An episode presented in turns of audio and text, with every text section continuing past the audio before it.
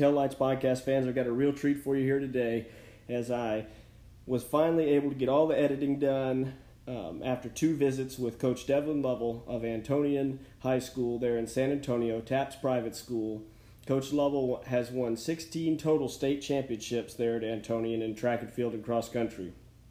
Coach Lovell, uh, and you'll notice I do say 12 a lot in this, and I had it wrong there for a while. I've pieced it together, so it'll seem like, well, why doesn't he get it? But the reason is, again, I tried to put it in sort of a fluid fashion uh, as as we went through the various topics and everything. So you'll notice at the very end also I did put in two other pieces where I asked Coach Lovell about dealing with the tragedy at your school, um, and then another one talking about the whole transition from high school to college. So if you're a high school coach that's thinking about transitioning to the collegiate level, this could be of a lot of value to you. Please feel free to share it with uh, your friends, and I hope you enjoy. Thanks for tuning in to the Tail Lights Podcast. I'm Eric Thormalin, and tonight I'm joined by 15 time state championship coach of Antonian High School, Devlin Lovell. Coach Lovell, thanks for joining us.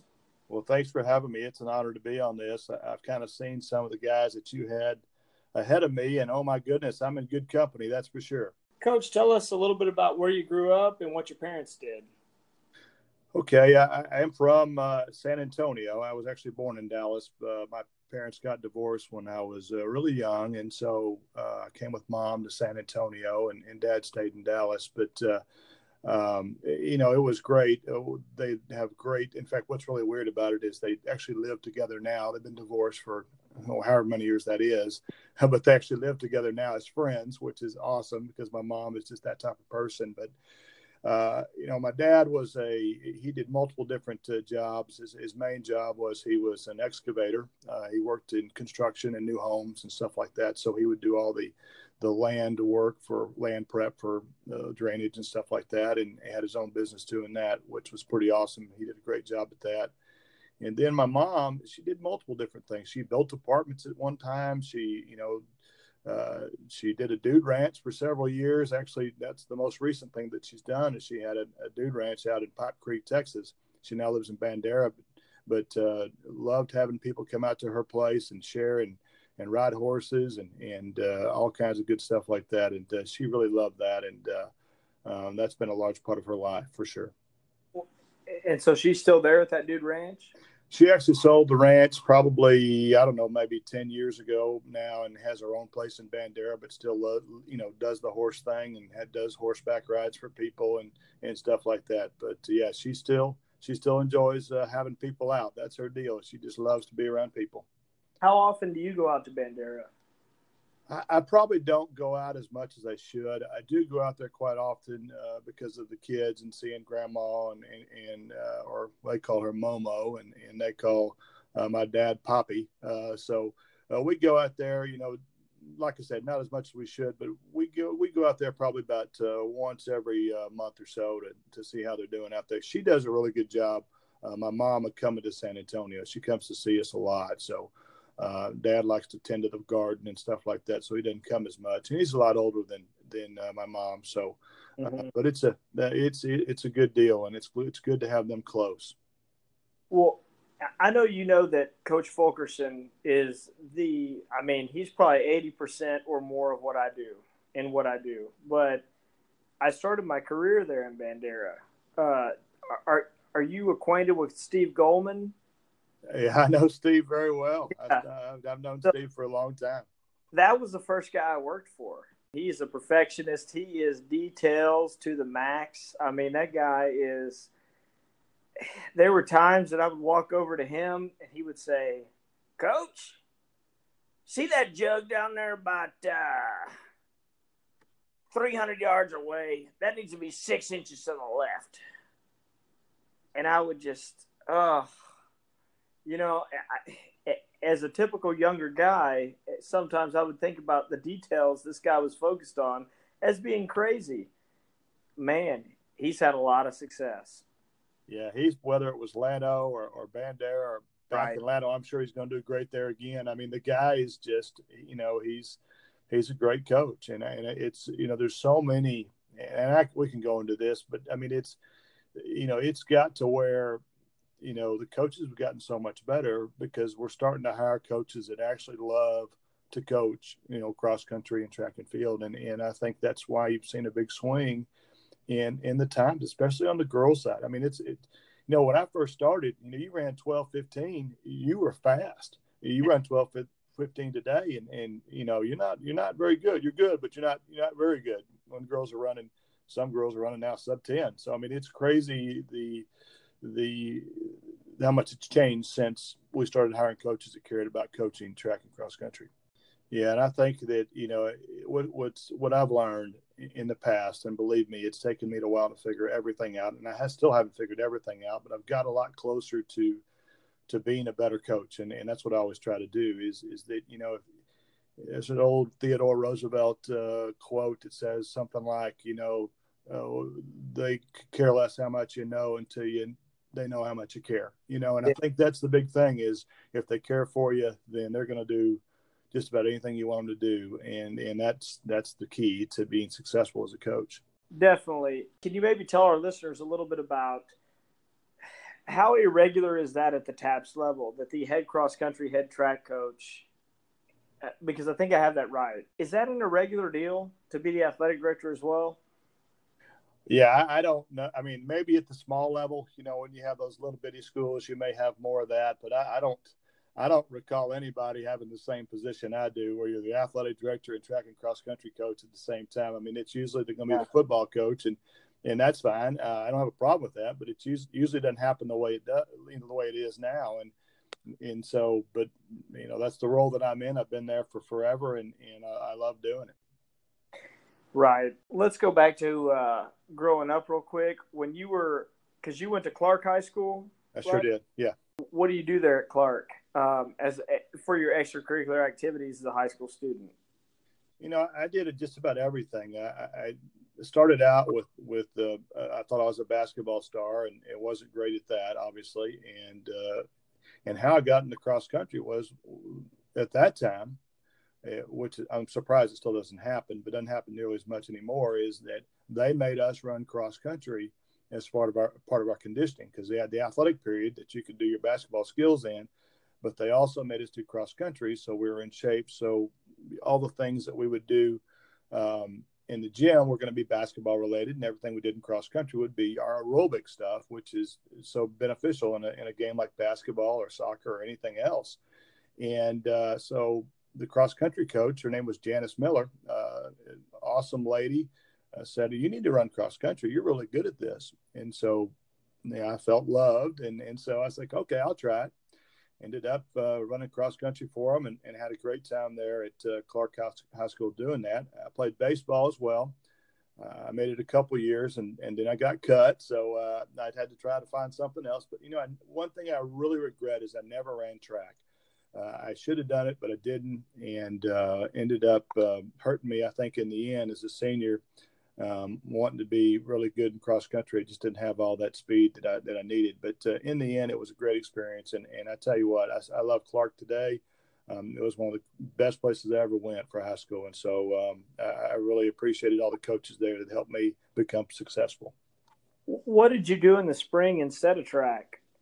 I think I did what every boy did in high school is chase girls and, and uh, stuff like that. I, I didn't really spend a lot of time doing anything but that. And, you know, that's, and I, and I was a very social guy. I mean, I love to be around people and I think I'm just like my mom when it comes to that. And, and I just, uh, that's something that I like to do. And, and, uh, and unfortunately, uh, the, the cross country coach wasn't the track coach. So you have two different coaches. So there was no kind of, you need to do this. And every day they're on top of you because it just didn't happen. And coach, I was saving that question, but I'm definitely going to get to, you know, how important I think that might be, you know, as we go through this. But I, I will just say that, eh, I mean, and I, and I also ask with your kids right now that you coach in cross country, do you, you know, cross country is a year round sport, uh, especially considered uh, by the UIL. It, it's a it's a year round sport, is is what they say. Is it the same way in TAPPS? Is it considered a year round sport? Yeah, all those sports that we, we call uh, individual sports or lifetime sports is what I like to call them. you know they have no starter end date, so they can participate all year long if they if they want to. So whereas your team sports would have to have you know within season. So yeah, they they do call it uh, where you can participate all year long. And so that's my thing with cross country is is that it's kind of an unmandated requirement that you're going to have to do, you know, track and field because if we're going to do a year-round sport, we've got to compete more than three months out of the year, you know, and and exactly what you alluded to as having been a high school student should have done track. I mean, to me, the biggest gains I ever saw in cross country was when I was having those huge gains in track. Oh, I agree. I mean, I tell our kids, you know, they pretty much have no choice, and I and I, they do have a choice, obviously. But I tell them, listen, if you're doing cross, you're doing track. That's just that's just it. And now some of them do baseball, or some of them do another sport, and I'm okay with that. And I always tell them, listen, you can do whatever you want. I'm a, I am a multi-sport guy. I want those kids to do whatever they want to do. All I ask them is, hey, listen, give me three days a week when you're not in when you're not in you know, whether it's cross country or, or, track let's say track because that's what we're talking about. If you're if you're doing something else give me three days around a week at least we're going to kind of keep that fitness level up a little bit and then the sport will take care of the rest and then hopefully we'll be in good shape for cross country season when it comes around. Yeah definitely. So we went from clark high school. Where do you determine or how do you determine where you're going to go to college well, you know, I, I, have a very cultured education. I'm going to say that. I started out, you know, at uh, at San Antonio College. I wanted to kind of get ahead and take a few classes. I wasn't a great high school student by any means because I had lots of other things that I was uh, pursuing, and we talked about a little bit earlier. And uh, so I didn't didn't do everything I should do to get my grades up and, and do stuff like that. So I went to SAC that summer. My friends all went to Texas A&M I really kind of wasn't a Texas A&M fan. I really wanted to go to SMU. That's really where I wanted to go. My dad loved SMU, and that's just something I wanted to do. And that didn't work out. Uh, and so I ended up going to Blinn Junior College in College Station. My parents finally let me go. And so I went there for a couple semesters. I tried to get an A&M. I got an A&M for the summer. I had to get a 3.0. I didn't get a 3.0 end up going back to Blinn. so, and then at that point, you know, I'm like, what am I doing? I mean, where am I? Where is my life going? My mom had told me, listen, uh, there is no more, there's no more second chances. You get one more chance. And they said, I, am going to send you to, to East Texas State University. That's where my cousin was was working at the time. She was a cheerleader coach there, and um, and I said, well, that's great. You know, she said, my mom had told me, well, you need to talk to the track coach. Give yourself another shot to run at the college level. And I said, oh, I don't know. I'm not good enough. I don't know if I can do that. She convinced me to do it. The coach said, yes, you can walk on. Um, I can't guarantee you anything. Ended up loving it there. Uh, one one year, the coach offers me a scholarship I get to, although it was very small, but I did get a scholarship, and I ran the next uh, three years for East Texas State University, and and uh, that is a large reason uh, that I coach today. I mean, those guys gave me a chance, and um, and of course, I was very determined at that point. My whole life changed. I finished school, which I didn't know if I was ever going to do, and you know, here we are now. I'm coaching, been coaching for you know, it seems like uh, almost 30 years now. So it's it's a it's it's all because of that one thing that my life changed, and I truly appreciate those coaches at East Texas that uh, allowed me to be part of the team. Well, Coach, and some of our listeners uh, heard last time about Coach Zayas telling us where East Texas, you know, is like you know East Texas State University is. But will you tell our listeners that maybe did not listen to the previous episode where that is? Sure. East Texas is about an hour northeast of Dallas. It's in between Greenville and and uh, that area in there, which most people probably don't know where Greenville is. And uh, so Commerce is kind of right uh, right there off of I twenty, um, and uh, it's a uh, you know I just remember going there the first time and like this is a lot different than Texas A and M. It's you know it was a lot smaller than Texas A and M, but uh, it was uh, it was a great school for me and the best choice I could ever make. So, what is the name of that university today? So today it's Texas A&M Commerce is what they've renamed it, and since A&M has taken over, the campus has changed. My goodness, it's like a, the Taj Mahal compared to when I was there for sure. Some of the kids that listen to this, or some of the younger people that listen to this, I want them to know, you know, where that would be because so many places have changed from Southwest Texas becoming Texas State University to East Texas becoming, you know, Texas A&M Commerce. Yeah, yeah, and I and I think, and this is I'm probably stepping ahead or stepping on your toes on this one, but uh, you know, uh, today as the AD at a school and the track and cross country coach, I, I get so discouraged, and I'll say that word lightly, um, that uh, all these kids, all they care about is becoming a D1 athlete. You know, there are a lot of great schools out there that could be great for you, meaning the kids that are being recruited or not recruited, and they don't ever give them a chance, and that's a shame. Um, it's it's like I said, it's a little disappointing, but uh, I tell you what, uh, if you really want to be an athlete, you can be an athlete many many different places, not just at D one at the D D one level for sure. Well, and it may mean a whole lot more money for you if you're not going to the D one level, right? Absolutely. There's a whole lot of people that you know they get their mind fixed on D one, and they're going to get books, and there are people that go D two and they're going to get fifty percent. Yeah, absolutely, absolutely, and have a chance to be successful. I mean, I think that's right. you know, at least at that level, you know, a bachelor's degree is a bachelor's degree. If you want to go somewhere that's big time to get your your master's, hey, go for it. Uh, but there's a lot of great colleges out there or universities, and and don't. Uh, I just I, I, just feel that some of them don't give them a chance, and uh, that's kind of disappointing. Definitely. Um, so, and you kind of alluded to you know, going into coaching had a lot to do with the coaches that you had there at college giving you that chance. Was there anything else that made you want to go into education? No, no, there really wasn't. You know, you know, Phil Williams and, and Steve McBride. You, you, probably know Steve. You probably don't know Phil, but uh, they were both coaches over at uh, at Commerce when I was there, and you know, giving me that opportunity was a big one and it you know it wasn't the best ending to my career there i can tell you that and, they could both tell you the same thing but in the end i had that fire when i left and when i got back to san antonio uh, you know i went i thought i was going to be a great runner you know and i'm working at the running store and then running races on the weekend collecting $50 checks here and there you know and uh, it, it's really it's really funny that uh, and i'm probably going too far into this but the Antonian is was right across the the train tracks from where I was working, which is Roger Soler Sports uh, in San Antonio. And they had called over the AD at the time, Raymond Rapp, had called over there and said, "We need a we need an assistant coach for track and field."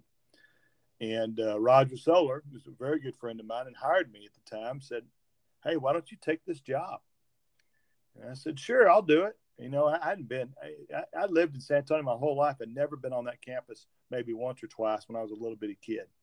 And so, uh, you know, here I am now. I've been there for, you know, twenty something years. But it, it was. Uh, it's just weird how that stuff all works out. Yeah, definitely. So you take that job, and that is what year again for you know for our listeners? That must have been '94. So I just okay. just graduated from, and it took me a while to graduate. And I told you my you know my cultured university history there. So our educational history. So once I graduated, I was working there sometime in uh, December, and that's when they had called, and they were looking for a coach for the new year, and that's kind of how it all worked out. Yeah, and I mean, I, I will tell you right now, I tell kids all the time, having been a high school principal, these kids that would sign up for dual credit and AP, I don't know what you're trying to rush towards because, you know, you get to be old most of your life, but you don't get to be young for very long. So uh, I, I kind of respect the fact that you weren't in a big hurry to be old. Um, well, I think my mom was in a big hurry, but I wasn't. yeah, I mean, of course, anybody that's on the hook monetarily, they're probably ready for you to grow up. But um, so you take that job 1994 and what's that like at that time? Oh man, uh, yeah, go ahead. Feel free to compare it with today if you'd like. I know we're going to have a block between here and there because you're going to be at Antonian for a little while, and then you're going to go away for a bit, and you're going to come back. Um, feel free to compare it. But also feel free to describe for somebody that's completely new to the education business what it's like to take on that role. Yeah, it was it was definitely different. You know, I'd been public school my whole life. I, that's all I ever knew, and I went into a Catholic, a private Catholic school, and um, things were just done differently. Uh, they were they were not uh, not entitled, but it was a little bit harder for them to get moving when I wanted them to get moving, and you know, it, it just was different. It was very different for me. The school was, you know, it was at that time. It wasn't the most beautiful school in the world. You know, they needed some some some lawn work. They needed some stuff that they needed to do to make the school look a little bit better, and they hadn't done that because it was there, there's the school is all tuition driven. So if they don't have the students, then they don't have the money to do some of the things that other schools would normally have or public school would have. And you know, it's still that way today as far as it's still tuition driven, but you know, we're healthy as far as the school goes. But at that time, you know, it was it was different. I went from a you know, I remember from my high school, we had, I think, about 700, 800 kids in my class. And we have 300 kids in the whole school. I mean, it's a, it's a, it's a big difference. And uh, I learned a lot. You know, we, we had an, a tragic accident within uh, probably a couple years that I was there. And, and, and, and I saw exactly where I needed to be at that time. We had a couple kids that, that died in a car wreck and the school came together like I've never seen anything before. And it changed my whole thought on everything. I mean, this this school was built around, you know, you know, their faith. And at a public school, they have that too, but you don't see it because it's so big and you can't share it. There you shared everything. And and it was one of the greatest things I've ever seen in my life, and then one of the saddest situations in my life. I mean, it's but it it changed me, and it changed the way I looked at things, and and I've been happy to be there ever since. When you're there for your first stint there at Antonian, how long does it take for you guys to win your first state championship? Well, yeah, that's a good that that's a tough one. Yeah, jump ahead if you want to add anything prior to that, please go ahead and do so. But I, I just want to, you know, I definitely want to ask that. Yeah, sure. It's it's a great question, and and so I had started there for track. The the the head track coach at the time, uh, great man. He's actually a principal at Randolph now, Randolph High School now in San Antonio, had uh, decided to move elsewhere.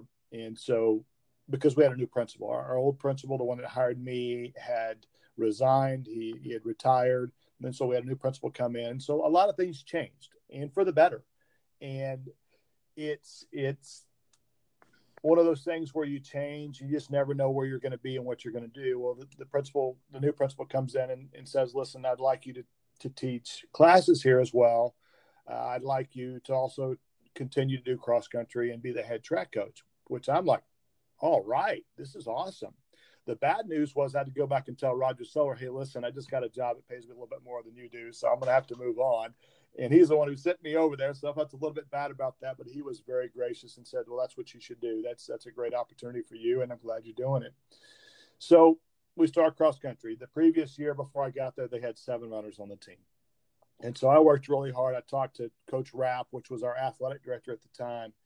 I said, "Hey, listen, practices are in the afternoon. Can we please move them to the morning? It's cooler." I can get more kids to participate because everything else is in the afternoon I can have those kids in the morning that may want to do two sports at the same time and make our team better. He says, There's no way you're going to be able to do that. I said, Coach Rapp, please just give me the opportunity to try it. Let me just try it. He says, Okay, I'll give you one year. How how early did you want to start practice? So we were going to start at 545. Okay. Because there were no athletic periods. We, we, we didn't have athletic periods until just a few years ago, as a matter of fact. So we had no athletic periods. So we had to start before school started. I think the first bell rang like at 7:20 or something like that. I can't remember exactly what time the bell rang during those years, but so I had to get those guys in, run them, get them showered, and get uh, get to class. And uh, so the first year we got 24 kids out.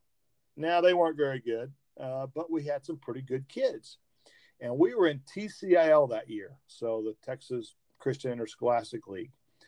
So there weren't a lot of teams in the TCIL, but we were one of them, and we had been just on fire all year, based on that level. I mean, we were good. State meet, we lose to Holy Cross, so we lose. Um, kids are frustrated. Oh, we're next year we're going to come back. We're going to do it again. Next year we beat Holy Cross over in the year. We'll lose at the state championship again. So we'll lose two years in a row. Then the school makes a decision to go to TAPPS. TAPPS is a bigger organization, gives us more opportunities, and also a lot more schools. So we ended up moving to TAPPS the next year. So Fort Worth Nolan Catholic was the cross country school in TAPPS. They had won like 15 years or something like that. I don't know how many. It seemed like forever. Okay, they'd won a ton. Maybe not be 15, but they had won a lot of years in a row. And so, so the first year we faced them, they beat us. Uh, the second year they we faced them, they beat us. Finally, the fifth year, I think this was in 2000, maybe 2001. Um, we won the first state championship and uh, it, it, was an amazing experience. We had been, you know, even that last year, that year, the fourth year that we were running, we had we tied them, but lost on the tiebreaker. You know, so we kept getting closer and closer and closer, and then finally that fifth year, we were able to to take it home, and then that was uh, a lot of weight off a lot of people's backs, including mine, because we had come so close. We'd been second every year, every year until that one year where we won it. So it was a great year for us, and and it's kind of propelled us to where we are today. How many do you win in that first stint? The first stint, we went back to back, so we won um, that year. Then we won the next year, and then the, also in that second year, the girls won. So we had we I guess we had three at that point and then it kind of went it went south a little bit. We didn't win any more, and then I left in 2000. I guess would be the cross country season would be 2003, but 2004 track season is when I left to go coach in New Mexico. So we kind of we kind of fell off a little bit and didn't weren't, weren't as good as we were in the before. So it wasn't until I came back till we really hit pay dirt and and uh, started really doing some damage when it came to cross country state championships and I do apologize if you can hear my dog snoring in the background. I told you earlier, I said she's like Flash or Roscoe, you know, old Basset Hound, and uh, you know she's just tired old thing. So, um, you're going to leave to go to New Mexico. What, what's the number one motivating thing for you, or the number one thing going in your mind that makes you think like, you know, because you're going to go to a, to the collegiate level, right? Right. So what? And, and I and I just want to say before we go to that level, like I, I really want our listeners to know, and we end up being there in Boerne, a team that wins state at the 4A level, which is the second highest level at that time, by 40 something points. And, you know, honestly, the only team that could have beat us, you know, my senior year was the Woodlands. We, we didn't race them ever, you know, but I'm pretty sure they could have beat us, right? The scared as we were going into any meet was Antonian. I'm gonna I'm just gonna throw that out there for you because we we were never very I guess you know we were real raw in August, and so we had never won your meet before. We usually lost I think maybe to New Braunfels, and we were real close with y'all. And so your teams we they had a lot of respect from us you know, just just before we go on to the collegiate level, I just want our listeners to know that that that's how, you know, that's how I'm very aware of you and how I was like, uh, man, I got to interview this guy because he's done a great job at the TAPPS level. Like we're a 4A team at that time, which a 4A team now is a 5A team for our listeners, is that you know when your team is that good, we're a team that's going to win state by over 40 points thinks about them as a serious potential threat to what they're doing, you're really coaching a great TAPPS team. yeah, well, I, we appreciate that, and I tell you what, um, of course, I love Dave, your coach, and and uh, I, I, know about every person on that, every one of those teams, you know. So it's there's lots of respect back and forth, and and I, we always told our kids, I'm just going to tell you this. I'm sure Dave told you the same thing. Is you know, for us, it, it, we wanted to win the state championship, sure, but we wanted to be the best team we could be. We, we didn't care about all the other stuff. We wanted to be the best we could be. If the best we could be was was fifth place in the Tap State meet that year, then that's the best we were. As long yeah. as we worked our fannies off and were the best that we could be, that's all I cared about. And I never, ever, and I'm going to say this, and people can take this the wrong way, I never cared about the state championship, no matter what level, because to me, it was more about being the best team we could be. And uh, that's that was our mentality as you know the things will happen if you just do the things you're supposed to do. And you just got to get in there and you just got to go for it. And we were lucky. We were lucky lucky lucky that we had Boerne. And we had Boerne champion eh, later on. We were lucky that we had new braunfels with with coach hanson all those guys just made us want it more. And so your team you know my team uh, coach hanson's team and everybody else that was in the area you know, we were helping each other out. Is what we were doing. We were making each other better, and that's what I liked about it, and that's what we still do today. Is I don't care what place we come in, we're just going to be the best we can be that day. Well, yeah, I mean, in, in all honesty, when it comes to running, I mean, your best has really nothing to do with anybody else that's on the course, and that's a hard thing for a lot of people to understand for whatever reason. I think a lot of people that don't understand it haven't done it, but if you have done it, then you understand that I go out there, I give my best, and I hope that I do well. But sometimes some people's best is better than yours. And I've had some really good teams that, I mean, you know, I'll give you an example. I had a mile relay team that had the school record in the place I was at. The next year, I had a mile relay team that went to the state meet. We got, uh, we were about eight seconds slower, you know, and I couldn't be more proud of that team that didn't make it to state. You know that that was faster.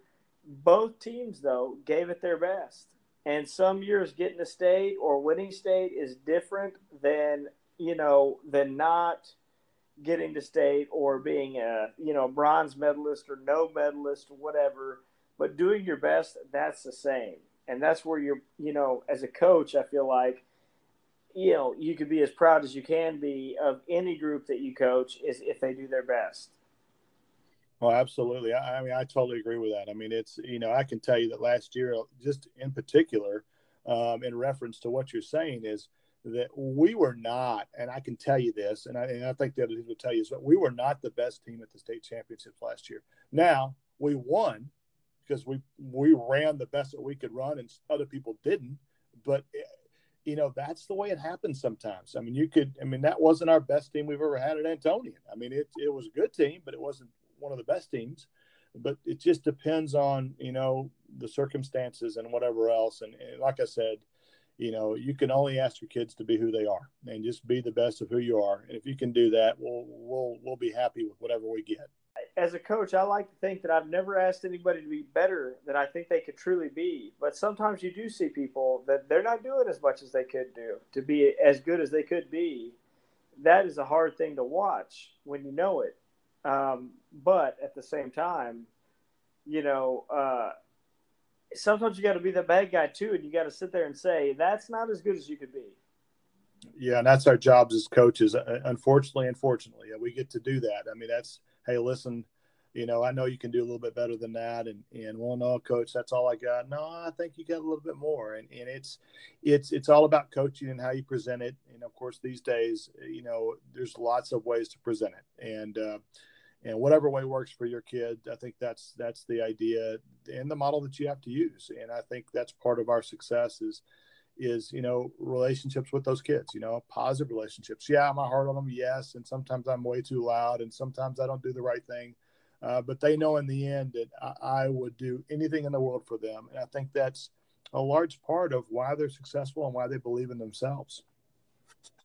Definitely w- without a doubt i mean that that's a that is a very good assessment of you know what it takes to be i think the kind of coach that really cares for them. I mean, uh, you know, and, and puts them in a position to be successful.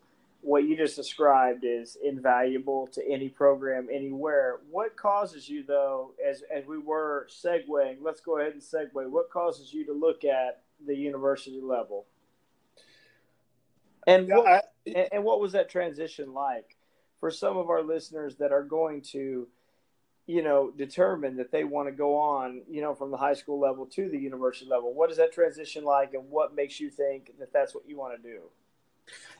I think that was always my dream. When I was at East Texas and I had ended my eligibility, I, I had a semester left before I graduated, and the coaches let me be a volunteer assistant on the team, and I just loved it. And I, I always loved being able to talk to people and so I thought recruiting, which most coaches probably hate, I loved it. I love to recruit kids. So I thought, what a perfect thing for me to do. I could go to the college level. You know, we've been successful at the high school.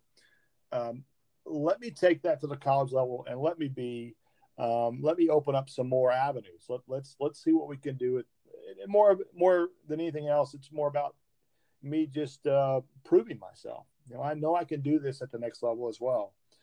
And so I did. I so I got a position in a small town in Hobbs, well, not small New Mexico, but Hobbs, New Mexico, which is kind of like uh, you know Lubbock with you know lots of sand. I mean, there's there's not a lot there, and so I get this job, and I'm the guy that's going to start this program. Well, I take the job in June, and as you know, it's really hard to recruit when you take the job in June and you have to have a cross country team by August.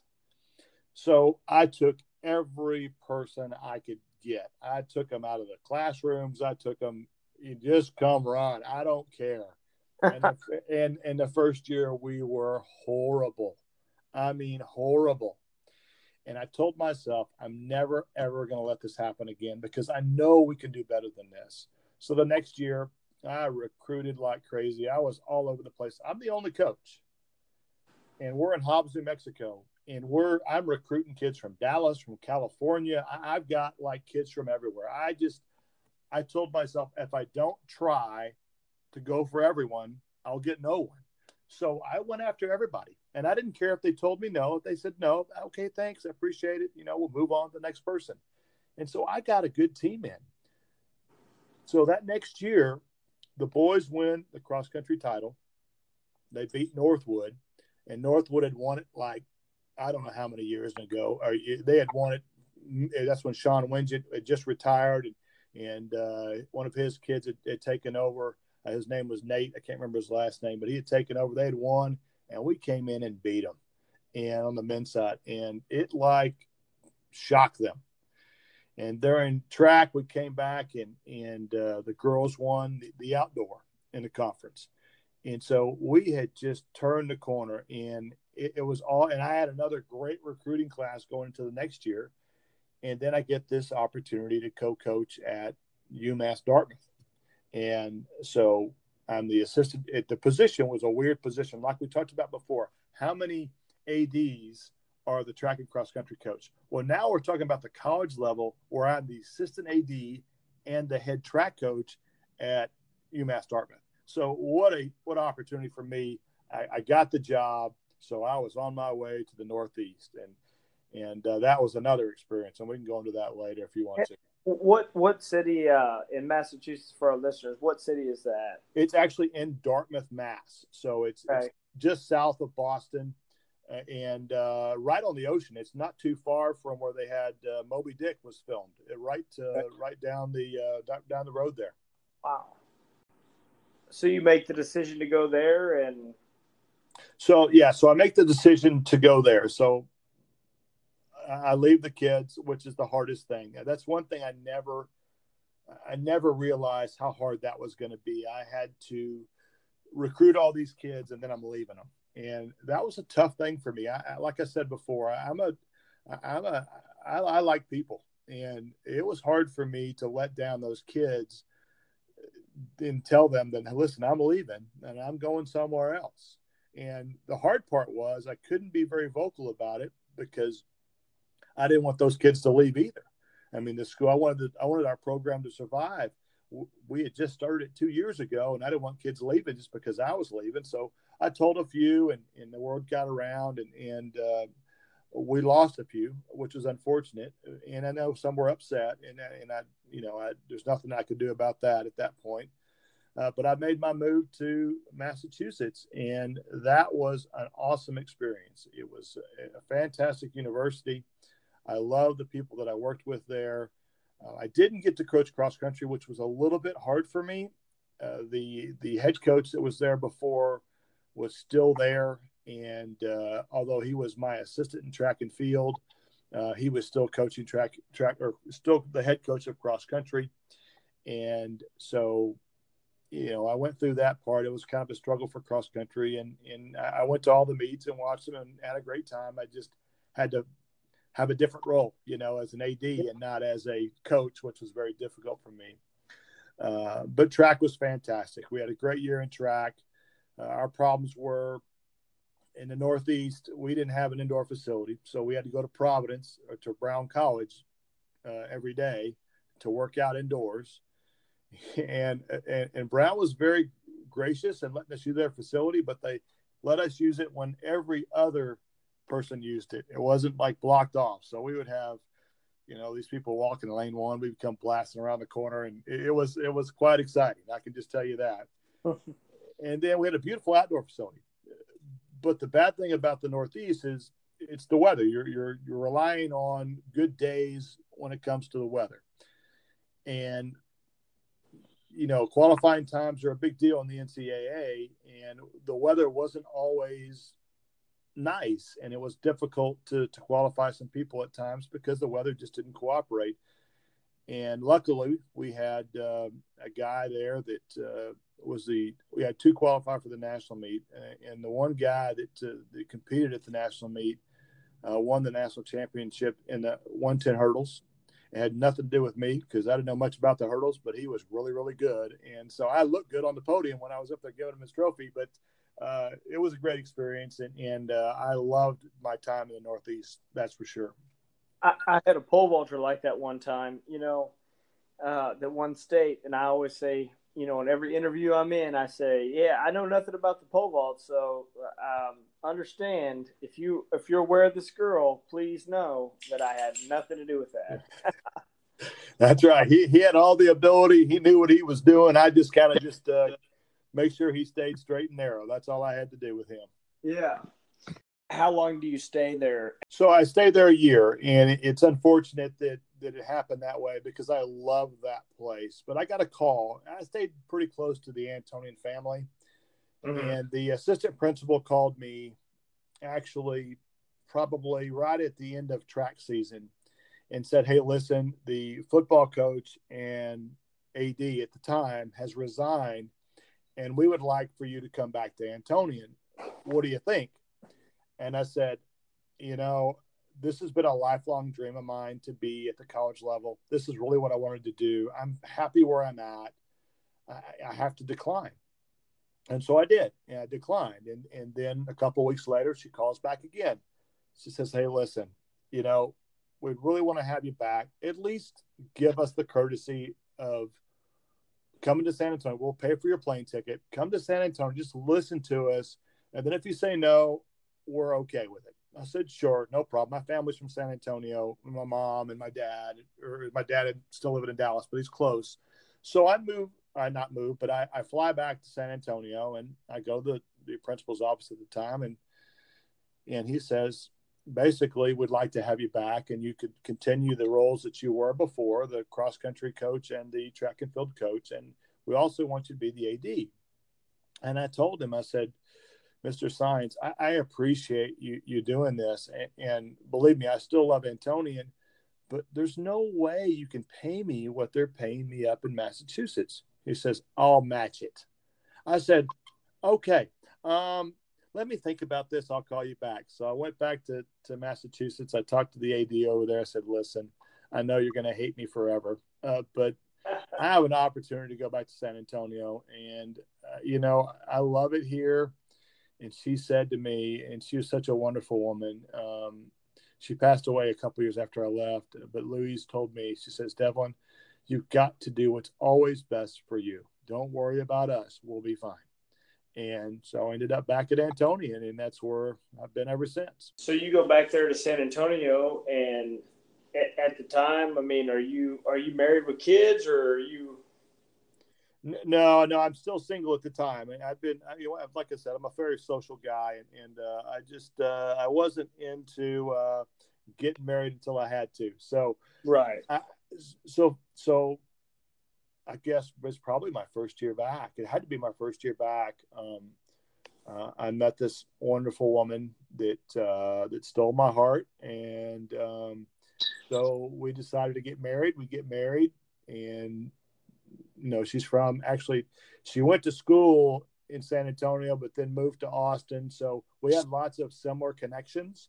Uh, um, and, and, then we, uh, we, we now we've got two kids. One's uh, just started kindergarten, uh, so his name is Ryder, and then my uh, oldest kid is in second grade, and her name is Roy. So, uh, and I'm happy to say they're both athletic, so they take after me. what advice do you maybe have for somebody that is really struggling with whether or not they should do a one year somewhere when they're really being told maybe above that you need you need to go here? It's a tough decision, and, and I think that you know, whatever your situation is, and my situation was what it was. It sounds like I was just going for the money. It wasn't just for the money. It's because my home was in San Antonio. Yeah. I've lived here my whole life. It's something my family was here. I was, even though I had friends up in Massachusetts and even though I had friends in New Mexico, I didn't have everybody that I grew up with and everybody that was a strong center port of my family around me. And it when when I got when I got back to San Antonio, it was like weight off my shoulders. I mean, it wasn't like it was a, you know, uh, uh, it was somewhere new. I mean, it was my home. And I think that's what people have to realize is, especially for young coaches that go into coaching, they want to be a college coach. You have to understand, which I which I knew going in. You have to understand that at the college level, you're going to have to make several different moves before you get the position that you really, really want. Because you're going to start out the lowest level, then you hopefully get a break. You get another break, you get another break. So, luckily for me, I was single and I didn't have to worry about dragging my family wherever I was going. So when I got back to San Antonio and I and, and I met my wife Rebecca and, and we got married, I told her I said, "Listen, my passion and my goal has always been to be at the college level. But more importantly, my goal is to be um, a good husband and and a good dad. And so for me, um, I don't need to go to the college level anymore. I've done that. I've seen that. I'm happy where I'm at. I'm not going to move you guys around just because I'm chasing my goals. Because now it's our goals and not just my goals. You know, we'd all like to be the coach of the New York Yankees if we're a baseball coach, or the the Boston Celtics if we're you know a basketball coach, you know, or the Lakers or whatever. I mean, but eventually, uh, especially if you if you want to have a, a successful marriage and kids, you're going to have to make a decision that's maybe a little bit beyond, you know, your yourself personally, and you know more related to the family and everything. So, I think that's what you did, right? Absolutely. I mean, that's exactly what I did. Now, you know, obviously that was that was later on. So it, but in the end, that's why I chose not to do that again. I mean, that's for me. I was happy doing what I was doing. I didn't need to to go anywhere else. I was happy where I was. I was back really where I belonged, in my opinion. And so I wasn't gonna to string my family out just because I want to do something that I wanted to do. I, I, I didn't want to be selfish in that in that point, and I wanted to make sure that they knew that that hey, I'm here for you guys, um, and that's what I want to do, and that's that's my job is to be a good husband and a good dad. Yeah. So you come back to San Antonio, and you've won how many state championships coming back? Oh, coming back, you're going to make me do math here now. Yeah. It, it, it's uh, uh, I, I, don't. I, I, we've won 17 total, so I guess it's uh, so 17. Um, I've been here for 16 of those, so 16, uh, 16, so 13, 13 state championships since I guess uh, 13 since when I got back was that 2007, something like that. So right. crazy number, crazy number. What do you think was maybe? Eh, eh, I mean, again, sorry, my dog's knocking on the door and she is ready to come in. Uh, come on. uh, what do you think was the biggest difference? Was the program built, or did you learn something while you were gone? Did you, uh, you know what I'm asking? I mean, Yeah, yeah, I do. I do know what you're asking. what's the And- change? So what's changed is a couple things. Number one is that I became more educated. Um, I became uh, really good friends with a awesome, awesome coach. Uh, his name is Scott Christensen, who is at Stillwater, Minnesota. Um, and me and him became really, really good friends. And in that, he he advised me because he's like a exercise science guy, so he knows all that stuff I don't know. Um, he had he just said, "Listen, you got to go out there and you got to put yourself out there and learn things about why you do what you do. It's great to know that you have to do this, but it's more important to know why you need to do that and when you need to do that." So I started taking all these USTF, CCCA classes. Uh, I'm now a USATF uh, level two certified. You know, all these different things that I was missing now I've done because I don't want to be the guy that's behind. You know, as we get older, you know, "Oh, I know everything. Well, I don't know everything. And I'm going to keep finding reasons or finding things that make me better as a coach. And it doesn't have to be just, you know, A plus B equals C. I mean, it could be just, oh, it could be just about My dog is. your dog loved it, man. He was excited about it. She's yeah. She loves track and field, and so when you get to talking about this level of it, she's crazy. Millie, Thanks, Millie. I appreciate the love, buddy. So once I started taking these classes, and once Scott said, "Listen, this is what you have to do," um, so you kind of understand why you do the things that you do, and, and it's not that you don't know that you have to do them; it's why you do them and when you do them. And so I became. Hold on one second. sure. Hold on one second. Just outside. Sorry, my kids came in. No, no, see what Dad was doing. you you ought to see where I'm hiding right now to record. I can get away from her eight minutes of craziness. okay. Uh, so just to kind of go back and just touch on those things. So, you know, doing those education classes were, were so important for me just to learn about, you know, why you need to do the things you do and when you need to do them. And the more I learned, the more I became more educated. And so I can definitely help those kids out because when I learn something, they get something more. And that's that to me was the greatest gift I could give them. I mean, although it's coming through me, I'm actually giving them the information to make them better. And we've gotten pretty good at what we do. And there's no end to that. I mean, there's when people say that, you know, I don't have to do classes anymore or whatever else, I'm, I'm like, you're crazy. You're crazy. Stay ahead of the curve. You want to be ahead of what everybody else knows. So that's that's the important thing. Sorry, she's getting religious in there. Sorry. So you were saying oh, she's still going in there. Hold on one second. All right, no problem. Hey, eat your food.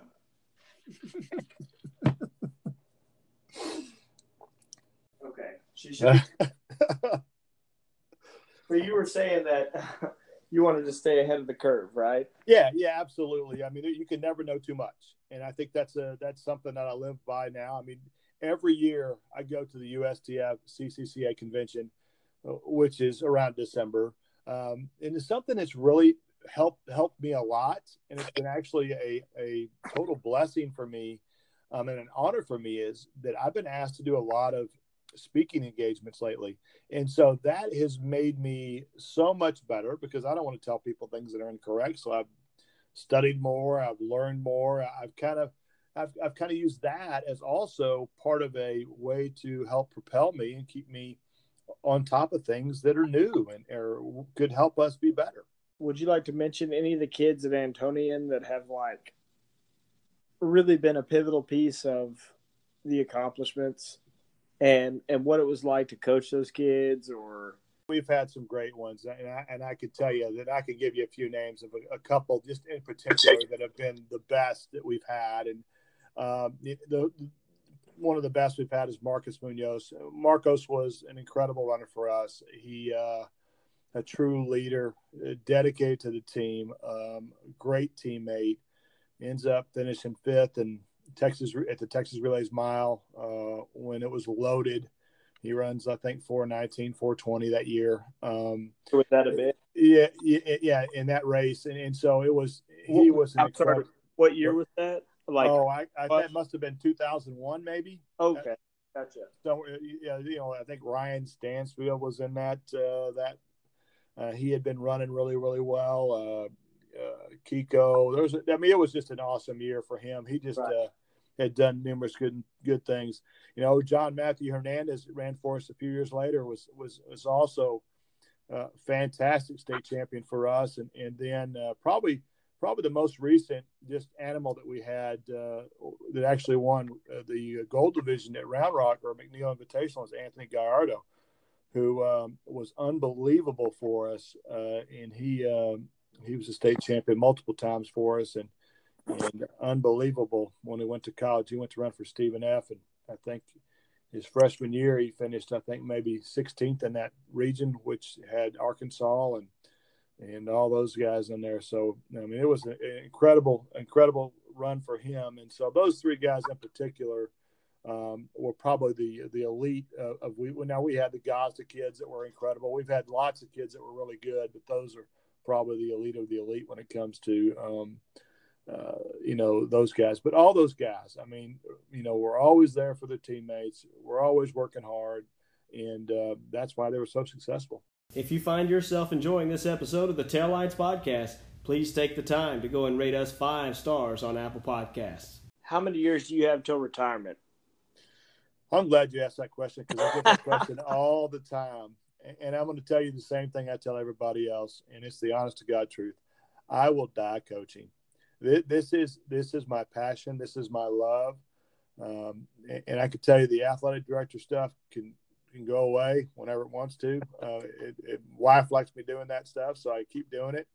But the coaching is what I love to do, uh, and I whether we win any more state championships or not, I'm still driven, uh, big time, and uh, I, am not going to. Well, stop. I'm glad I'm glad you brought that up because I feel like that's a really important question to ask you for you know some of our smartest listeners that that we'll have, and I'm and I probably won't even know who they are. You know, um, honestly, I don't know who most of the listeners are so far. Um, eight different countries, over 30 states. You know, with that being said, I throw this out to you is when you have the kind of success you have, how do you keep your kids hungry? Well, I, that starts like two days after the state championship. I mean, well, we have our state championship on Monday these days, uh, or these, these last few years, and so uh, when it's when it's over, I mean, we, we celebrate and whatever else, and we're back to work. I, I just don't I don't believe that we could now. It's it, it's not like uh, you know we're all back in you know the you know in two days, but we start refocusing. Okay, what do we need to do to do this again? How is this going to happen? Because it's become harder now. Because now everybody's looking to you. So yeah, how are you? How are you gonna, yeah, how are you going to keep this going? That means you have to work twice as hard to stay ahead of those teams that are working twice as hard to get to you. Well, and, eh, yeah, I mean, and I throw that out there because, you know, the year we won when I was in Ozona, which was my third year, I found that I was not going to be coaching the distance runners in track. And so earlier when I asked you that question about like how important it is it is it to you to coach the distance runners year round, that had a lot to do with it because it's good to you know it's good to know that you're not crazy i guess when it comes to the idea that yeah the distance coach needs to coach these kids year round. That's why cross country is a year round sport. You don't need to be the head softball coach coaching cross country. Oh i totally agree. I mean i, I think it's a must it, that you have that same person person coaching both. I mean it's you've got to have the same because programs are different right? So my program compared to your program compared to Dave's program, although they can be very similar in nature, but they're different in different ways. And so if you have different people coaching different ways, you know, I, I'm a believer of doing things one way. I mean, one certain way. Yeah. And that's the way that I do it. And so you have somebody else eh, that coaches the kids, and then the kids come back and say, "Well, Coach Level doesn't do it that way," or or or Eric doesn't coach it that way, or Dave doesn't coach it that way. You know, you need to have consistency from start to finish. And in order for you, you to be as good as you want to be, I believe you need to have the same coach throughout the whole year. Yeah, I, I definitely think so too. I mean, otherwise it wouldn't be a year-round sport. You can't have a fall tennis coach that does softball in in the spring, and and, and have a spring tennis coach that does football in the fall. You know, I mean, if it's a year-round sport, it's a year-round sport for a reason. We do. We take a couple weeks off. You know, um, after the fall season's over, we take a couple weeks off after we're done with the summer but I think you need to hear one voice. I think you need to hear one person that's telling you, you know, this is what the program is in order to be very, very successful. And I think there are so many places that because there's no money in this sport, you know, we see it at the professional level. I mean, you're a guy like Leonel Manzano. I mean, that's the only level. You know, there's a couple of distance runners that are going to make some money off of shoe endorsements and you know speaking engagements or something like that. Uh, outside of that, if you're a distance runner, you're not you're not producing any money. Yeah, that's that's that's true. You're you're exactly right, and you've but, got to have that consistency for sure. If we're going to produce kids that are going to be successful at this and and be able to eventually beat you know, uh, other kids from around the country at the Olympic level, and then eventually beat kids that are Ethiopians and Kenyans and things of that nature. You've got to have that level of consistency. Otherwise, we're just waiting for the next talented kid. That's right. Exactly right. I, I totally believe that. Yeah. I mean, it, it's unreal to me how many people don't get this sport. And I've even been told before that, well, as the head girls track coach, you know, you've got most of the talent because we're doing well. And you know what it's like. I mean, you know, you, you're making something out of nothing that's been there before. And people just say, oh, well, he's got a lot of talent. Well, coach, 15 state championships says you got more than talent. You know, uh, what, what Coach Fulkerson did there at Boerne says he had a little bit more than talent. You know, I mean, you, you don't win state championships over that period of time you know, with with the the num- different numbers of groups, and just say and just chalk it up to talent. And I mean, I've had people though that, especially in the small school world, I say this for our coaches that are in the UIL level, three A, two A, one A. You really need to fight to ensure that you're going to coach your distance kids all year round because when you're doing a great job in the fall, somebody's going to probably try to take those kids in the spring because they want some credit for being a great coach, and they probably are not. And it's a shame when somebody does that. So, I, I mean, I just offer that up because I, have seen it firsthand. yeah, no, absolutely. I mean, it's, it's, and, and, we have come a long way. I mean, yeah, there's still some things we have to clean up, and, and I agree with you on that. I mean, we at least we're now we're, we've got coaches that love to coach cross country and track and field that are be give, given the opportunity to do um, to do that, which I think is such a blessing. Uh, and not that the other coaches were bad at doing it; they may have been pretty good, but their passion wasn't with it. And so, being yeah. a great coach has to have passion. Absolutely your girls right now. I mean, eh, I don't know, you know, that you guys have had the battle at the TAPPS, uh, you know, on the TAPPS front that you had at the UIL front, you know, the UIL level, 5A, 6A, they're running 5K.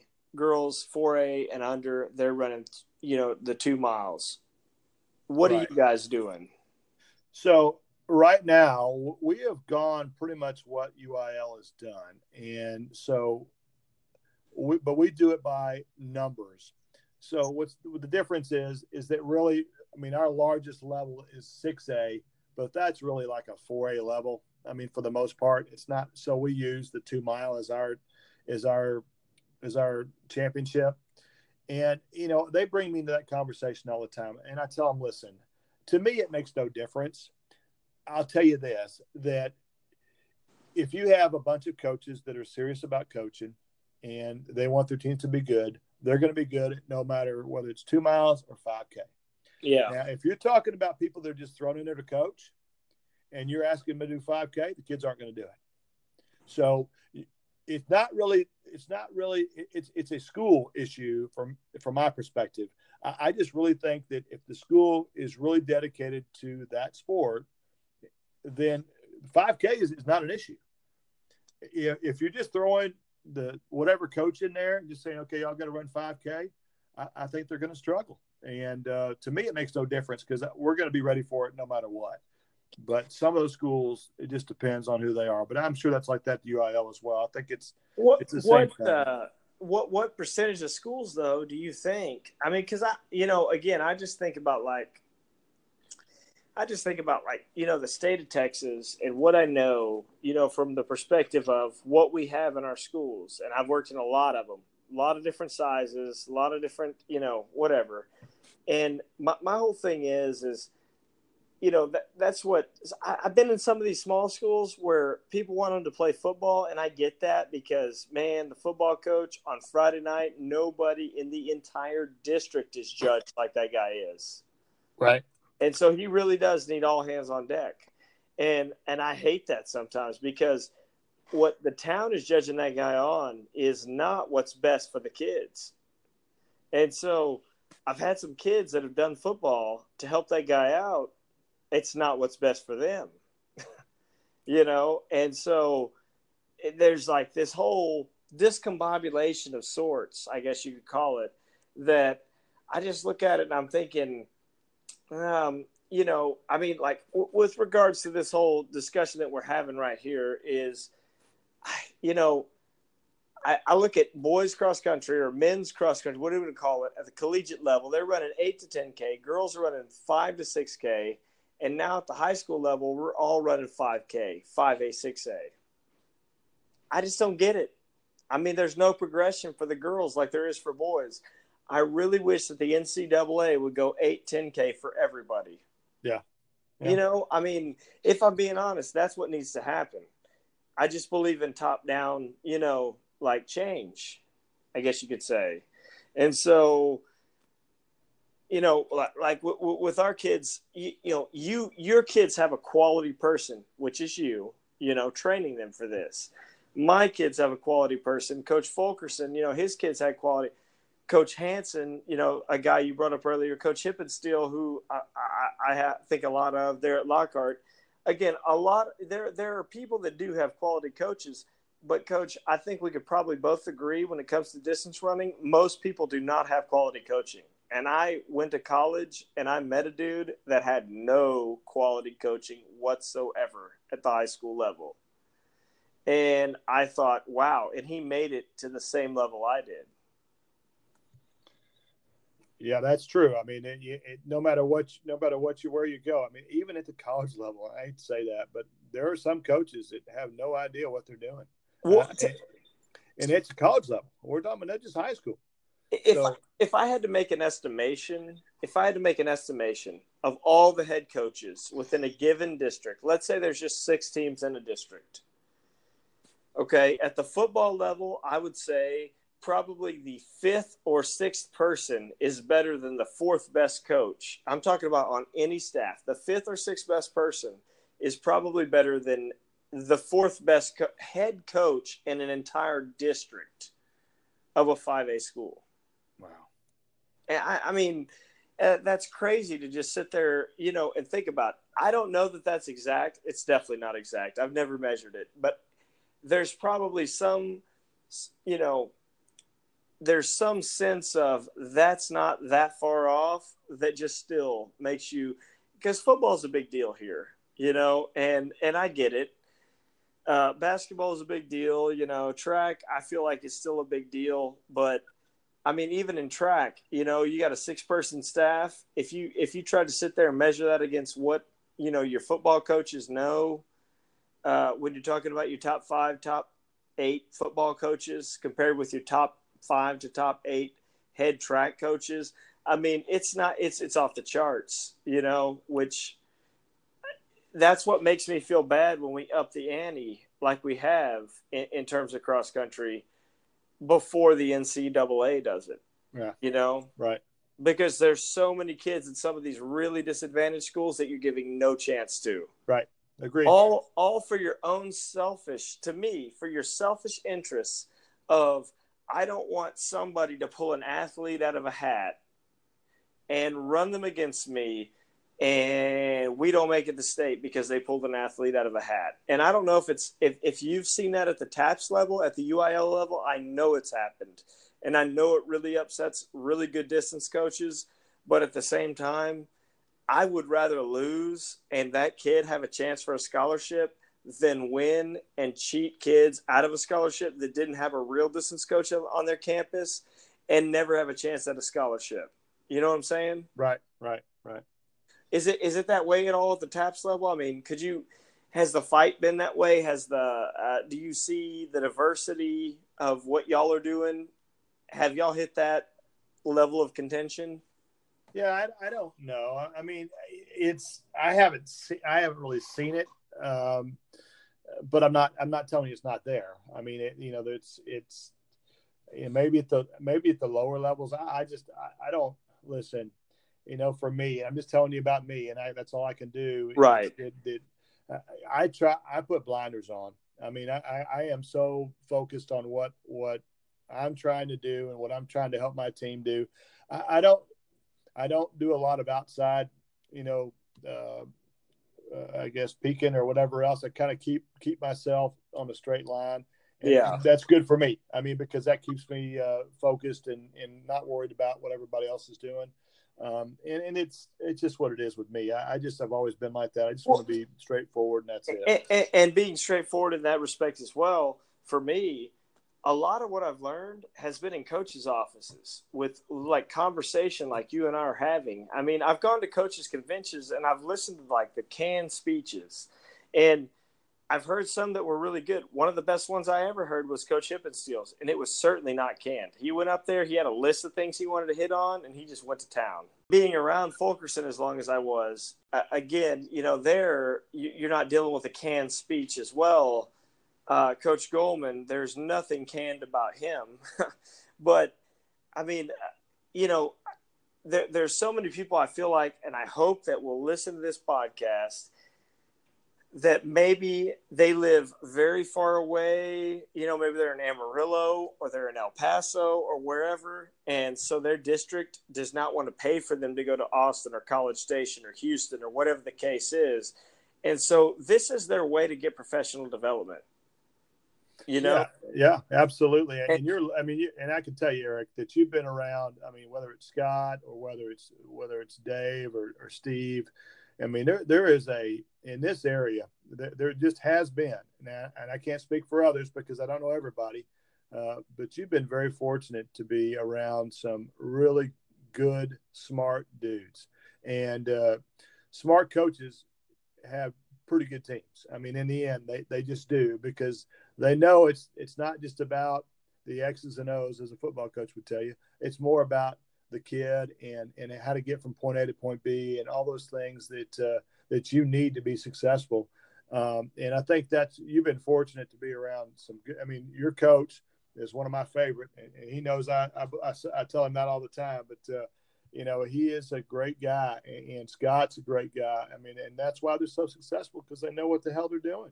Yeah, absolutely. I mean, they're tremendous at what they do. Um, the guy, the guy that I replaced here at Friendswood is another guy that I can sit here and say is that I'm so lucky to have been around. Steve Hoffelder uh, had a lot of success over here, and I mean, there's a lot of coaches though around the state. It's a huge state um, that that have not they've not had the opportunity to be around these coaches. You know, to be able to get to know somebody or, or, work under somebody like I have. And so that's what I really want to do because if I can help those people, to me, I can help their kids.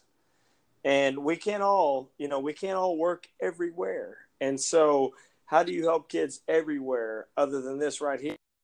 I mean, I roomed with a guy my freshman year. He had no coach, and we had discussions about that. And I thought, and you're that good. I mean, and and there was a dude on our on our cross country team there in college on a full ride, and this dude was beating him. And I think there were a lot of people that were scratching their head, but the fact of the matter was, it was because that guy that was beating him had never received any coaching. And yeah. it may be hard to reach those kids because they may never hear about this podcast, and that's fine. But at the same time, if we could reach some coaches that maybe don't know a whole lot about this and and and who to look to and where to look to we might be able to help some of those kids. And that is ultimately going to help distance running across the state and the country.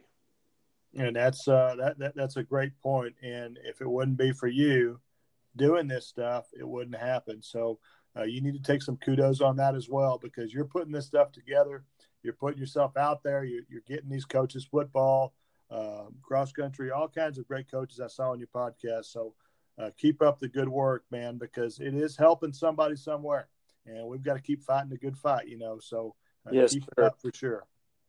Anyone that wins as much as you do is not just looking at winning. You're you're getting kids to do their best. Did you explain that to our listeners earlier? How much do you feel like you have left, and what do you have left to prove, or what do you have left to instill in kids? For me, and as I said before, I can only speak for me and my personality and, and the things that, that I love to do. And as I said earlier, that for me, this is a passion. This is something that, whether it was 24 years ago or whether it's tomorrow, I look forward to getting up in the morning and seeing my kids work out.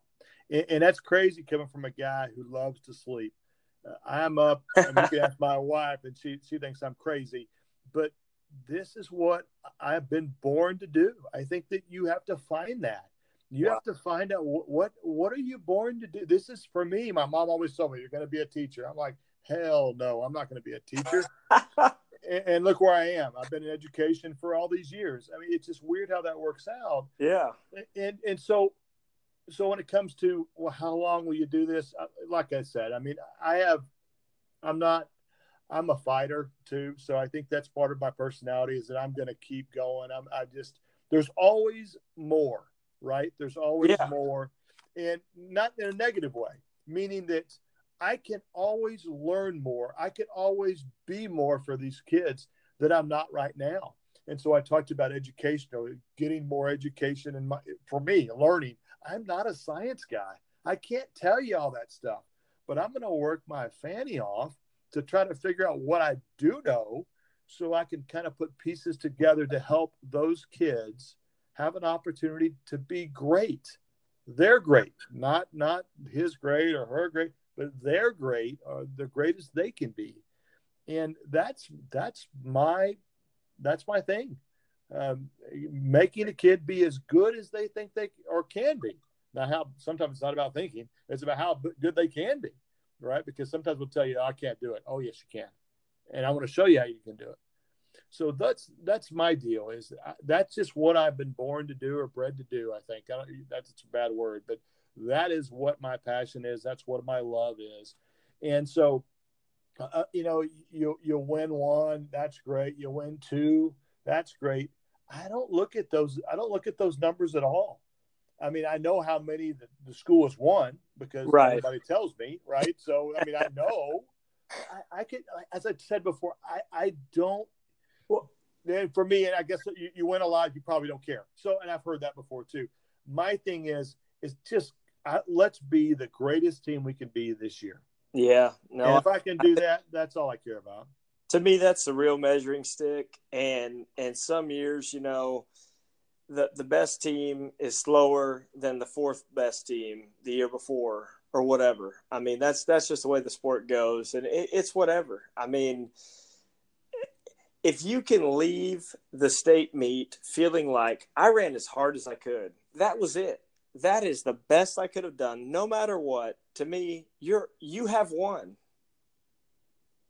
Yeah, absolutely. I mean, absolutely. I think that's that's it. I mean, as you, someone you, that that does, and I do, I preach winning because for me, winning is that.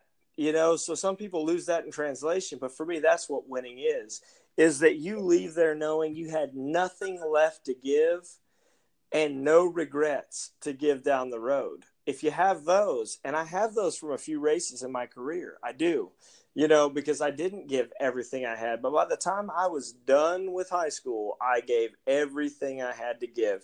And, and, and, and we were, we were able to get gold medals out of it. So, but if we hadn't, I would like to think that I could, at the end of the day, I could hang my head, you know, in a peaceful and, you know, happy way or whatever you want to say and say that, well, you know, I was a winner because I did everything I could to win. Yeah, and I think you probably heard those what ifs. You know, I tell my kids that all the time. Don't leave yourself with the big F word because if you do, then you haven't done everything that you need to do to be successful. I mean, don't give yourself those what ifs. And there's a lot of what ifs. You know, what if I eat better? What if I ran faster? What if I didn't skip a day? What if I did this? What if I, I mean, there's a lot of what ifs. Well, coach, and that's why I'm glad I ran against Leonel Manzano because even if I had eaten better, like my dad always suggested, I could have never beaten that guy. I mean, and I, I, say that kidding, but I do tell my parents today, I, you know, I say there's one thing you don't want me giving your kids advice on it's diet. I mean, but in all honesty, and my dad was big time on this, is that you got to change your diet. And I, you know, that that's probably the one area that you could look at from my own, you know, personal running career where you could say, what might that have done for you? Because everything else, I was doing the max. Yeah, well, you had you had the right guy leading the parade over there. I tell yeah. you, I tell you what, uh, and you know, this is this is uh running is one of those things you know it's just it's such a it's it's such a uh, a great thing to do i mean it's it, it'll it's it's hard and and it's it, it, but it's also gratifying yeah three state championships before you left Antonian you got uh, 12 cents you got four times more now and you met the right woman and you had two children what has your family meant to obviously other than the numbers i just described they've clearly meant a lot to what you're doing. Can you describe maybe for our listeners how important your family's been in this process?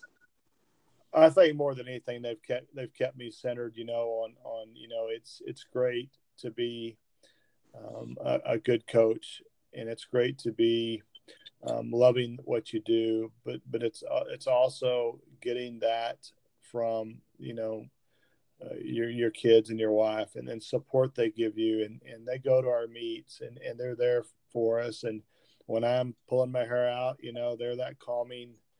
you know, at least try to be calming. You know, of course, you know how I am, so they have calming presence there, and you know, those are big things. Yeah, and I always know when I go home and that uh, that no matter what, no matter if if we killed it that day or, or, whether we we struggled that day that i've got two loving kids and a loving wife uh, that will think i'm the greatest in the world and uh, that to me is all i need to know. I mean i think that's really the the, the thing that we all need. And uh, you know we try to be that way you know with our with our runners as well our, our, our athletes as well. But it's a little bit different whenever you know that you're they're your kids you know they're your family your wife. Right. And, and that uh, that for me is, is special. And and then she'll also tell me my wife hey listen you messed up today. So she's honest with me too. So i mean i, I can take that as well you know you yeah. should have done that why'd you do that you know so i it's it's one of those things that helps me um, refocus obviously um, and also you know she's the first one to tell me you were awesome what you did today with that kid was awesome. So those are those are all the things that you need when you when you get home. You don't need need to worry about you know um, other things besides just those little simple things. And I'm so glad that they're here for me to to be that uh, to be that uh, company. As I said earlier, you win three state titles in your first eight years there. You come back in 07, right? Right. And so 12 years You've won 12 state championships since then. That's one a year. I mean, pretty much.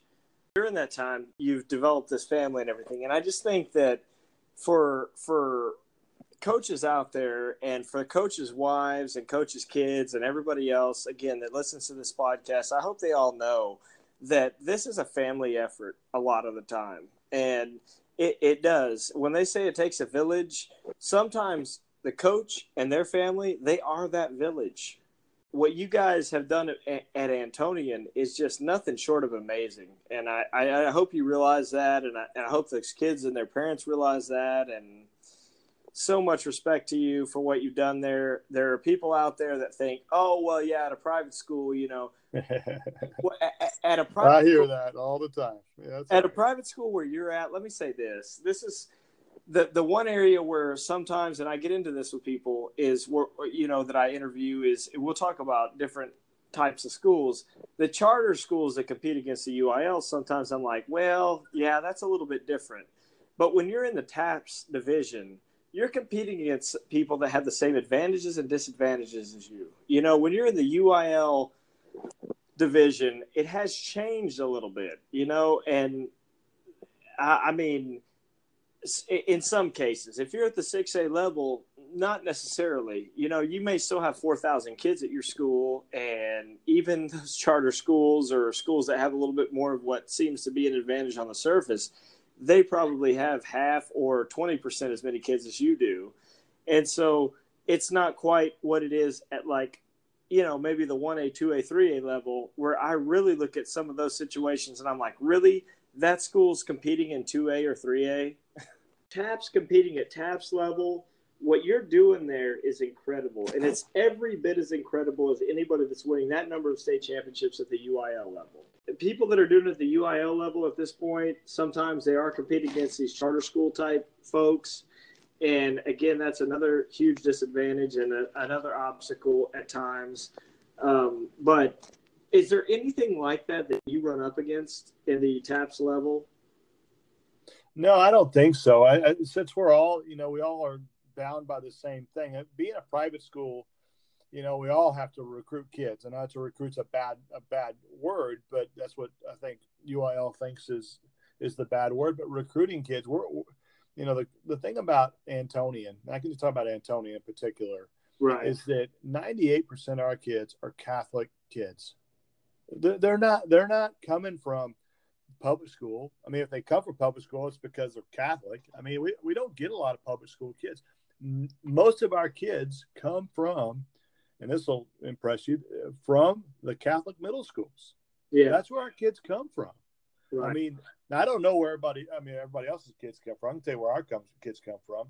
And, and every year, I mean, for us, it's like the lottery. You know, I don't know who we're going to get. You know, it's who's showing up on our campus today to take the test and do whatever else they have to take a test to, to get into school. They take the test, they they do well, they get in. That's who we get.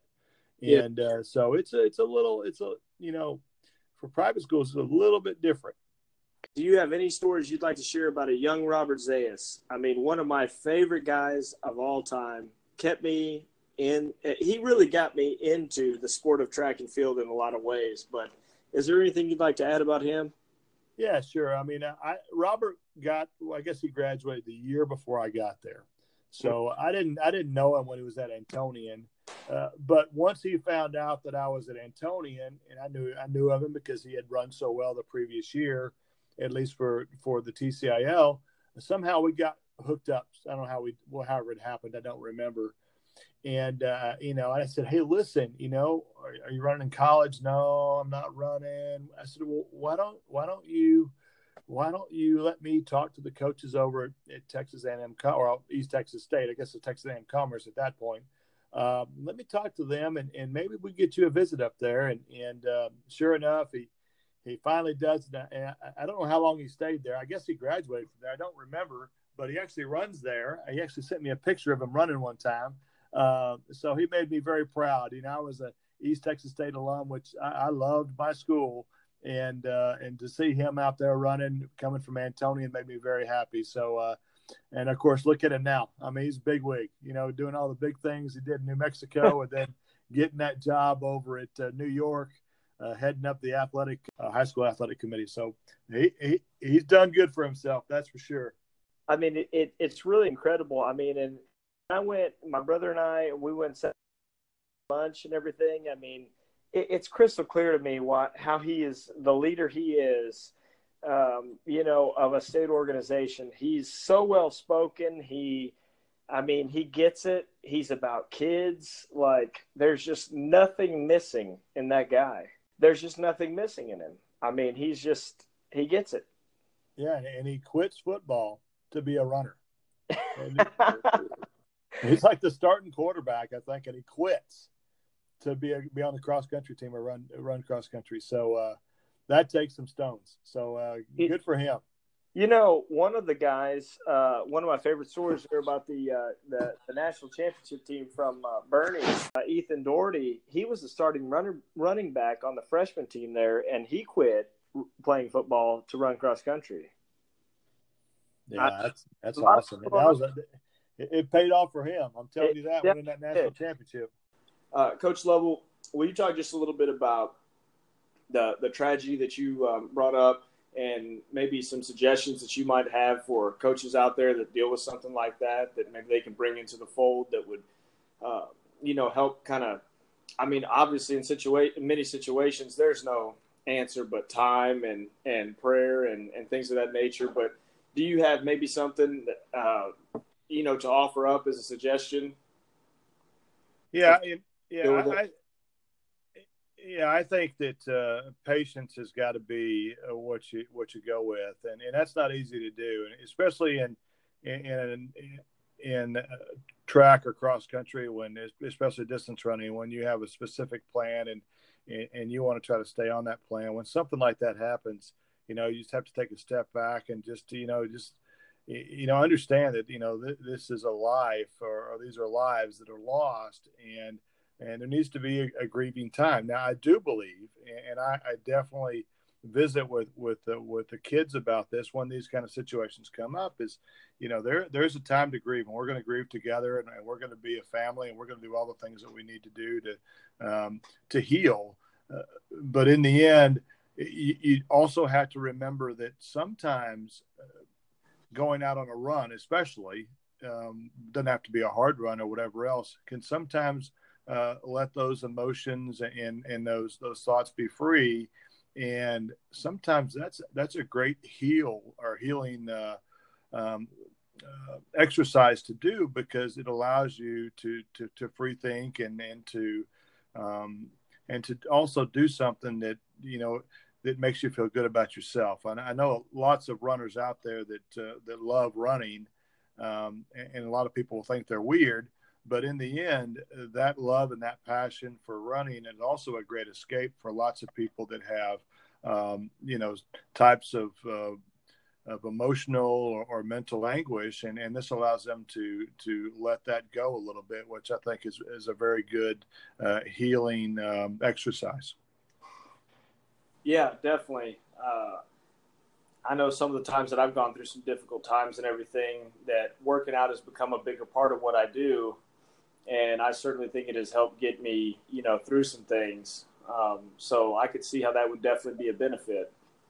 Was was that in a year? Um, I, it was during your first stint there at Antonian, correct? Correct. Yeah, I was. In, I guess it was probably my second year or third year that uh, that it happened. Uh, we actually had two back to back. One not not as severe. We had a basketball team had gone to uh, to to Corpus for a game, and and we had vans back then. You know, there's not these nice buses that we have these days, but we used like those 15 passenger vans, which are, I mean, they're they're horrible as far as safety goes. And uh, a drunk driver ran into the side of one of the vans uh, and flipped it over several times, and and and uh, and caused some serious damage to some kids and and and stuff like that. And so. Um, Wow. Yeah, I mean that was the first time, and then uh, about a year later, almost to the date, we had some kids going to a football game in Jourdanton, and and uh, uh, the parent was driving about seven kids in a suburban and, and lost control, and you know when they lost uh, the driver, and, and and one of our uh, two of two of our students passed away um, in that accident. I mean it, it was it was big. Um, uh, because it affected so many people. And uh, it was uh, one of those things, like I said before, where it, to me it was like it changed my perception of, of private school in, in the sense that I had never seen a, a school come together like that school came together. And, and for me, that was uh, that was a big uh, a, a big uh, part of, of my life, and and that's why I, I send my kids to private school today. It's not because I don't like public school; it's just because I love that faith formation that they're allowed to to to give and and and and, and talk about and, and feel free to pray about when you need to. Yeah, definitely. With uh, with Antonian, how many kids are in the school? We're about 720, 730 kids at our school. Mm-hmm. Yeah. Um, so that's, I mean, anytime you have a situation like that, it, it just about impacts everybody. That's why, you know, I, I bring that up. A lot of people that might listen to this might be at a school with 2,000 or so, and they would say, well, you know, probably not that many people would know them or whatever, but in a school that size, like, you know, that's that's uh, right around the size that probably Bandera was when I was there. Um, is that is that nine through 12, 700? Correct, nine through 12. Yeah, I mean, I think Bandera is probably somewhere around that size, and, and you would definitely that would be felt uh, campus wide. I would think by a big oh, yeah and, and, at that time, we probably only had about 350. So we're wow. talking years ago. So the school's grown lots since then. But yeah, it was about 350, maybe maybe 400. I doubt that. And it, it was it was simply amazing that they did the um, you know the rosary in the gym and it was packed everybody was there the whole community was there it was just really eye-opening for me because i came from a large public school and, and yeah, that stuff happened, but you know, it it may have been masked here and there just because you didn't see it because you didn't know everybody. But you're right, you, you know, everybody knew each other at Antonian. Right. So at that time, yeah, definitely.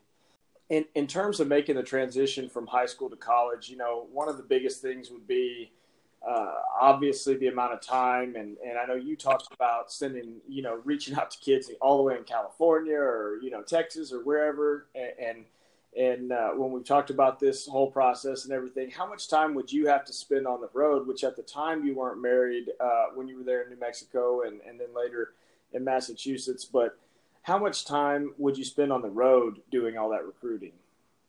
Oh, or, it was it was all the time. You know, I didn't know that area very well, even though I, you know, had lived in San Antonio most of my life and, and had a pretty good following in the San Antonio area. I didn't know anybody up there around Midland and, and Lubbock and, and the Hobbs area. That's a little triangle in there. And so for me, it was not only not only recruiting the kids, but also getting the coaches and introducing myself to them because they're not going to just send kids anywhere. I mean, a, a, good coach, I would think. I mean, that's what I would do is is get to know the coach. And, and if, the, if the coach calls you and asks you about the kid, to me, that's a big step. And uh, that's what I would want to do, um, you know, or want to hear if I was the coach. So, you know, it was me getting to know those coaches, getting to know those kids, and I mean, I was going from Houston to to to Lubbock. I mean, it, it, anywhere in between, I could find a kid. That's where I went, and, and that's uh, that was the extent of it. I told myself, I think I said this earlier, but you know, at that time we had a horrible year the year before, and I was never going to let that happen again. I was going to do right. whatever I could to to not let that happen again. And uh, we we did a great job and got some lots of kids in there and and, and did really well. So um, it was a lot of hard work, but it was well worth it at the very end. What was your number one selling point about Hobbs? You know, because I mean, and I mean no disrespect to you know Hobbs, New Mexico. I, I think I think I might have mentioned that we had run out there in in Odessa, um, you know, at the West Texas relays and everything, and and Hobbs and and uh, there was another New Mexico team that would come out there as well to Odessa. I can't remember which one it was, but uh, you know, to me, like a guy from Odessa from the Human Resources Department approached me and said. Well, you guys are from Ozona and you're all the way over here at this big meet, you know, starts visiting with me. What do you think about moving to Odessa? And I said, oh, quite honestly, this wind would push me right out of here. There's just no way. This is not for me. you know, and I was kind of towards the end of what I was doing there in Ozona and knew I was going to be probably not staying in the West Texas region for very long. I, you know, if you're not from out that direction, it can be. Uh, the, I mean, the people are awesome, and and there's a lot I miss about West Texas. Don't get me wrong, but um, all the way out to New Mexico, I guess what I'm what I'm trying to get to is what what for someone that lives in Houston or lives in Austin would be a draw to go, go to Hobbs. Yeah, you say that, and I used to. Kind of made a, a, you know, a, you know, kind of little joke here and there about uh, kids coming out there. I'd always, I'd always tell the other coaches on the campus about recruiting and, and whatever else, and I'd tell them, you know what, this is how I sell the kids. I said, I'd always tell the kid, hey, do you like the beach? I think every kid loves the beach. Oh yeah, coach, I, I love the beach. I said, well, I tell you what, uh, I got all the sand and all the wind you'd ever want. I just don't have a lot of water. So uh, if you like that, we'd love to have you there in Hobbs, New Mexico. Uh, yeah, you're right. I did. It was difficult. You know, I think that some of those kids that I got from California, they never even stepped foot on campus until they drove up or they flew in. I mean, for them, that was a big shock. It's like, whoa, where, where, am I? So, I mean, it was yeah. it was a big shock. It was a lot easier to get kids from that area because that's what they were used to. They weren't, you know, uh, they right. weren't from somewhere else who who had a big city that was, you know, a little bit different than than it was there in Hobbs, New Mexico. And you're right, the people was great. I mean, there was I have a lot of good friends from that area that you know I still friends with today, and and uh, but that's where they grew up and that's what they're used to. So you just had to be very careful about how you how you talk to them. And, and I was very upfront, and I and I lost kids because I was upfront. But I would tell them that this is this is the way it's going to be, and and understand that uh, you know this is the college, and and this is what the area is like, and and and if they came in for a visit, I showed them everything, and so they got that. Uh, they, they were aware of what they were getting themselves into um, if they decided to come to, to New Mexico. Yeah, well, I mean, I think that's an awesome response. Is you just be upfront because if you're not, and then they come out there, um, well, disappointment usually leads to you know disappearance. Well, that's might might not be the right way to say it, but I just mean, you know, people aren't going to stick around long if they're if they're sold something that's not. Uh, you know, to tell them that it's kind of like the beach but with no water is probably pretty fair. Um, yeah. The you know, uh, there's so many kids, I guess, that I've coached over the years, and and I, you know, you'll have a college coach contact you about them and everything, and you kind of know their situation, and you know this kid's not going that far away from home, or this kid's already accepted to A and M or UT or one of the big schools or whatever. Uh, what suggestions maybe you have for high school coaches about how honest they should be with when dealing with it? Because you've been on both ends, you know. Um, what what uh, what advice do you have for high school coaches out there about dealing with college coaches? I think every college uh, every college coach needs to know the truth, and that's hard for a high school coach to do because you want what's best for your kids, and uh, you know sometimes you have a kid that's you know I can tell you, uh, matter of fact, that I was recruiting one of Scott Hippenstill's kids at the time, mm-hmm. and uh, and he was very frank about about the athlete and uh, uh, good or bad. And and I love that because I knew what I was getting myself into. Sometimes as a high school coach, you, you just want, you know, you, you're really trying to help that kid get that scholarship or get that chance or opportunity to run at the next level. But there may be a lot of things that follow that kid around that they're not going to talk about or they're not going to they're not going to tell the college coach and and what happens is they get there and they fail and then the coach is looking at you like, why didn't you tell me before they got here? So I think being up front is really important, and that may mean that uh, not all your kids are going to get that that look, but in the end, you know, you've got to be truthful with those college coaches because that's their job, that's their livelihood. They get those kids in, you know, they're they're evaluated on how those kids do, and so if you're not if you're not uh, frank with them, uh, you know, you could you could cost somebody a job down the road. Yeah, yeah, definitely. Um, you know, some high school coaches they don't know all the facts, of course, about the kid either, like what's going on, you know, with with their brain and you know what what they're kind of thinking about, what the family expects. I mean, we don't all know our kids perfectly. If you come in year one and, and that kid's a senior or a junior, you have a lot less time to get to know them. And so, uh, it, would would you express any level of caution to coaches when you know dealing with with that college coach or whatever as far as um, what's the right way to say this i apologize i'm trying to think of the right way to put this but you hate to burn a bridge i guess with a college coach uh, that might recruit one of your kids down the road if you don't know all the all the the real information about a kid that's a junior or senior. Would you would do you look at it that way, or did you ever look at it that way? Because I've heard coaches say that, like, well, I'd be careful vouching for that one because they're probably not going to go there. And then when you've got that one two years down the road, they probably love the opportunity to go there, and that coach is probably going to say, well, kids from that place ain't coming here. Right, and that happens. I mean, I'm telling you, that happens. That's for sure. I think you know, building relationships with with those college coaches, you know, is is real. Not not every not every college coach is is going to want to you know uh, go out of his way to to to talk to you or whatever else because they got a thousand things they're trying to do and I get that but if you can find ways to communicate with that coach and, and, and build a relationship you know I've had some kids go to Tulsa and and our relationship with the coaches at Tulsa have been fantastic. And they're always looking for more kids from our school because of the relationship that we built with them, you know, several years right. ago. And I think that's one of the things that's important is that, you know, be candid. If you if you don't know, you don't know, and I think that can happen too. Uh, but in the end, I mean, I, I know my kids really well, and I know what they're good at. I know what they're not good at. I know if they're good in the classroom or not good in the classroom because I'm with them all the time. So, and coaches know that unless they're just too busy or, or, or blind to it. I mean, but you know, you got to communicate with those coaches because there, there are opportunities down the road that maybe that one kid didn't get, but somebody else could get, and you don't want to burn that bridge for sure. Right. Yeah. Just give the information you can, you know, as, as best you can and, and, and maybe make it pretty direct to your kids too, not to play games with those college coaches for the sake of, of other people on the team that might look at going there, right?